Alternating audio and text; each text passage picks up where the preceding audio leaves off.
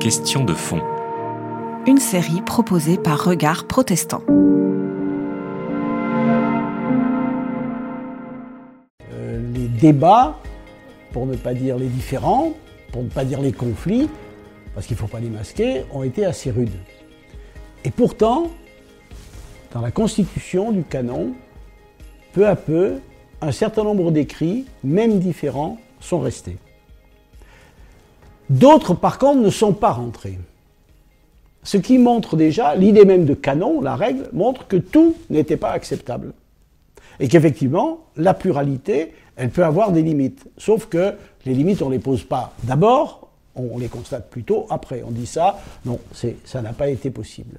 Et en réunissant tous ces livres du Nouveau Testament dans le canon du Nouveau Testament, ce qui constitue notre Bible avec euh, le Premier Testament, j'ai envie de dire que l'Église a canonisé le débat. C'est-à-dire, elle a posé, ce qu'elle a d'ailleurs oublié après, hein, mais elle a posé dans ses textes fondateurs qu'il y avait cette pluralité, cette possibilité plurielle de confesser le Christ. Donc, euh, ce n'est pas une découverte, ce n'est pas une innovation, c'est une réalité inscrite même déjà dans la constitution même de la Bible. En ce qui concerne le protestantisme, euh, il est clair que, en mettant de côté toute forme de, magistère euh, hiérarchique, de tout magistère institutionnel, euh, on laisse chaque croyant face à face avec le texte biblique et face à face avec le Christ et qu'il y a là à la fois une source de pluralité, une source de fécondité, mais qu'il y a aussi incontestablement une fragilité. C'est ce que Boileau disait déjà, chaque protestant est pape, une Bible à la main. Euh, et Suzanne de Dietrich, la grande bibliste, disait avec humour, nous les protestants, la Bible nous unit tant que nous ne l'ouvrons pas. Et à partir du moment où on se met à la lire et à travailler entre nous, et surtout quand on travaille séparément, eh bien effectivement, on voit une diversité apparaître. Alors moi, ce que je pense, c'est que pour vivre cette diversité, il faut penser à ce qu'est la réalité de la foi. La foi, pour nous, c'est pas un dogme, c'est pas un contenu, c'est pas un savoir sur Dieu, c'est l'expérience d'une relation avec Dieu. Eh bien, de la même manière, témoigner de sa foi, ça n'est pas chercher à communiquer un système de conviction, ça n'est pas chercher à communiquer une morale, c'est entrer en relation avec l'autre, dans une relation de respect et de réciprocité. Et donc, moi je pense que au sein du protestantisme, chaque fois qu'un frère ou une sœur, chaque fois qu'une église veut parler avec un autre, avec moi, pour discuter de tel ou tel point, dès lors qu'il me reconnaît comme me situant dans une forme de fidélité au Christ, même si elle est imparfaite, même si elle n'est pas la sienne, le dialogue est possible. Je crois que les limites du dialogue se posent lorsque nous ne reconnaissons pas en l'autre un homme ou une femme qui s'efforce lui aussi, sincèrement, de vivre en fidélité au Christ. Et donc, j'ai envie de dire, certains s'excluent d'eux-mêmes du dialogue. C'est sûr que je ne vois pas bien comment on peut dialoguer euh, si celui euh, qui veut me parler euh, d'emblée m'exclut ou, me rejette en dehors de la fidélité. Donc je crois que ça trace assez bien ce que peut être aujourd'hui le, dialogue au sein du protestantisme. Et d'ailleurs, le livre de ce point de vue-là l'illustre parfaitement. Quand on regarde la dernière partie, on se rend compte très vite, rien qu'à la tonalité, que les gens qui, sans être en présence, euh, dialoguent entre eux à travers les textes, ont à l'égard de l'autre une attitude empathique de compréhension. Même si ça n'est pas leur position, il s'efforce de la comprendre. Ou il s'efforce de pointer la différence. Mais pointer une différence en toute bonne foi, ça montre qu'on a déjà fait l'effort de bien comprendre l'autre. Mais il est vrai que, au-delà de euh, cette reconnaissance mutuelle, pour moi, cette question de reconnaissance est quelque chose de tout à fait important. Euh, je ne vois pas bien comment on peut entrer en dialogue. Mais c'est vrai au sein du protestantisme, mais c'est vrai aujourd'hui dans notre dialogue avec le catholicisme. Je pense que on a aujourd'hui fait le tour des grandes questions sur lesquelles il y a de nombreux points de convergence. Le consensus aujourd'hui est fondamental, mais il existe encore des différences, notamment sur la question de l'Église. La question c'est, est-ce que ces différences sont définitivement séparatrices ou est-ce qu'elles peuvent être vécues comme des possibilités différentes de comprendre la même source? Et donc, par-delà cette différence, de se reconnaître. C'est pourquoi je dis souvent, par rapport à l'œcuménisme, et c'est une position personnelle, que ce que j'attends du catholicisme, c'est qu'ils reconnaissent les églises protestantes comme étant de véritables églises du Christ. Ce que les textes officiels ne disent pas. Personnellement, et je crois que les réformateurs disaient la même chose, ils disaient qu'il y avait de l'église du Christ dans l'église catholique. Mais ça ne veut pas dire que toute l'église catholique, elle était fidèle à ce que le Christ. Voilà. De la même manière que les catholiques considèrent que je ne recouvre pas l'entièreté de ce qu'ils mettent sous la notion d'église et de compréhension de l'évangile, mais qui me reconnaissent malgré tout comme un des visages de l'église du Christ. Je crois que cette idée de, reconnaissance, pour moi, elle est fondamentale, parce qu'elle autorise la diversité, mais elle ne fait pas de cette diversité une réalité séparatrice. Je pense qu'il n'y a plus de dialogue possible, il n'y a plus de communion possible, dès lors que cette reconnaissance n'existe pas. Alors, ce que je dis là à propos du catholicisme, c'est plus complexe que ça dans la réalité. On peut parler des textes officiels, où les protestants sont encore considérés comme des communautés ecclésiales. Dans la réalité concrète, il y a des relations permanentes entre catholiques et protestants au niveau des églises locales.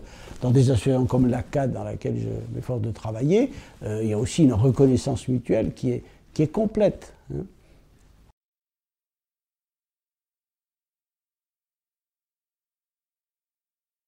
pour le chrétien, pour le protestant, pour le catholique, son identité, c'est pas celle qu'il se construit, qu'il se fabrique par ses œuvres, qu'elles soient théologiques, morales ou autres, c'est celle que Dieu lui donne. Je mon identité ultime, c'est celle que je reçois en Christ. Alors c'est sûr que c'est une position qui n'est pas forcément sécurisante, euh, si je vis dans un contexte de peur, si je me sens menacé, et où j'ai besoin au contraire que soient formulées et formalisées des balises, des repères euh, absolument indiscutables. Vivre dans le débat, vivre dans le dialogue, vivre la foi avec Dieu comme une relation, vivre sa foi avec ses frères et sœurs comme une relation, avec ce qu'elle implique de réciprocité, donc aussi de remise en question permanente, mais en même temps de, richesse, de valeur ajoutée extraordinaire, c'est vrai que ce n'est pas forcément sécurisant.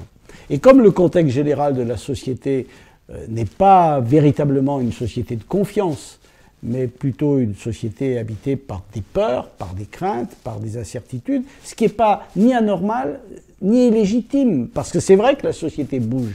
Et c'est vrai que beaucoup de, réalités, de systèmes de sens, de systèmes de valeurs se sont effondrés. Euh, si on ajoute les, la certitude économique et autres qui peuvent exister. Donc il ne faut pas juger ces peurs. Elles ne sont pas anormales, elles ne sont pas inexplicables, elles ne sont pas euh, fantasmatiques, même s'il y en a aussi des comme ça. Hein. Euh, elles ne sont pas illégitimes, il faut les entendre, il faut les comprendre. Pour autant, je pense qu'on n'y répondra pas en, renforçant des verrous, en consolidant des identités. D'abord, ça n'aura aucun résultat, et puis en plus, ça ne correspond pas à, notre manière de, concevoir ni la relation à Dieu, euh, ni la relation aux frères et aux sœurs dans l'Église, ni la relation avec les autres Églises et avec l'ensemble de la société. Ce débat que nous essayons de vivre au sein du protestantisme, moi je me réjouis de voir que ben, peut-être qu'il commence à retrouver ses lettres de noblesse aussi dans la société.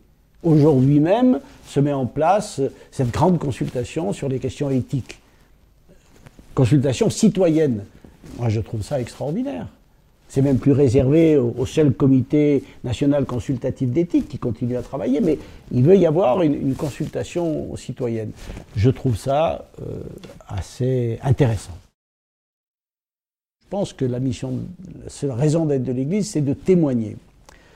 Sauf que il ne faudrait pas que ni à travers euh, cette volonté d'attester, ni dans cette volonté d'Église de témoins, on oublie ceux qui sont aux marges de nos communautés, qui sont sur le seuil de nos communautés, qui viennent dans nos communautés, quand ils y viennent, pour entendre la parole, pour écouter la parole, pour reconstruire une vie, pour lui redonner sens, pour essayer de la réorienter, et qui ne sont pas du tout, mais vraiment pas du tout, ni en mesure, ni en désir d'être les témoins.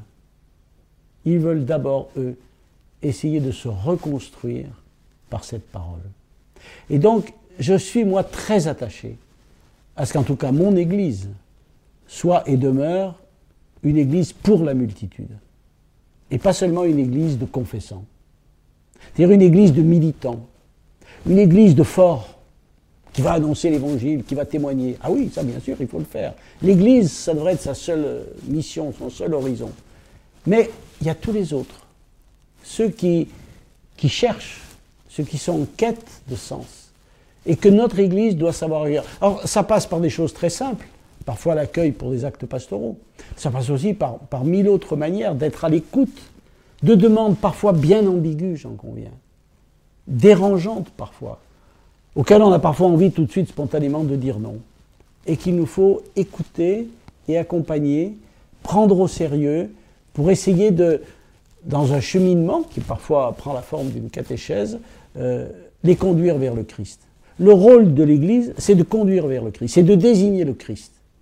Mais euh, elle n'a pas vocation à faire de chacun un militant. Mais ça a été une tentation dans toute l'histoire de l'Église, y compris chez les réformateurs. Un réformateur comme Busser, par exemple, il avait cette vision d'une église pour la multitude. Mais il disait, mais à l'intérieur de cette église pour la multitude, il faut qu'il y ait des groupes de, militants, il faut qu'il y ait des groupes de convaincus. Et, du coup, avec ce risque d'une église à deux vitesses.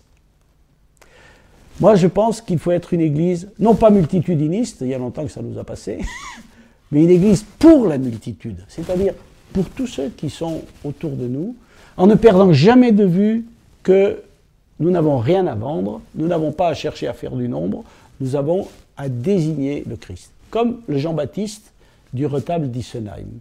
C'est ça le rôle du chrétien, c'est de désigner le Christ. Après, ce qui se passe ne nous appartient pas. C'était Question de fond. Une série de regards protestants.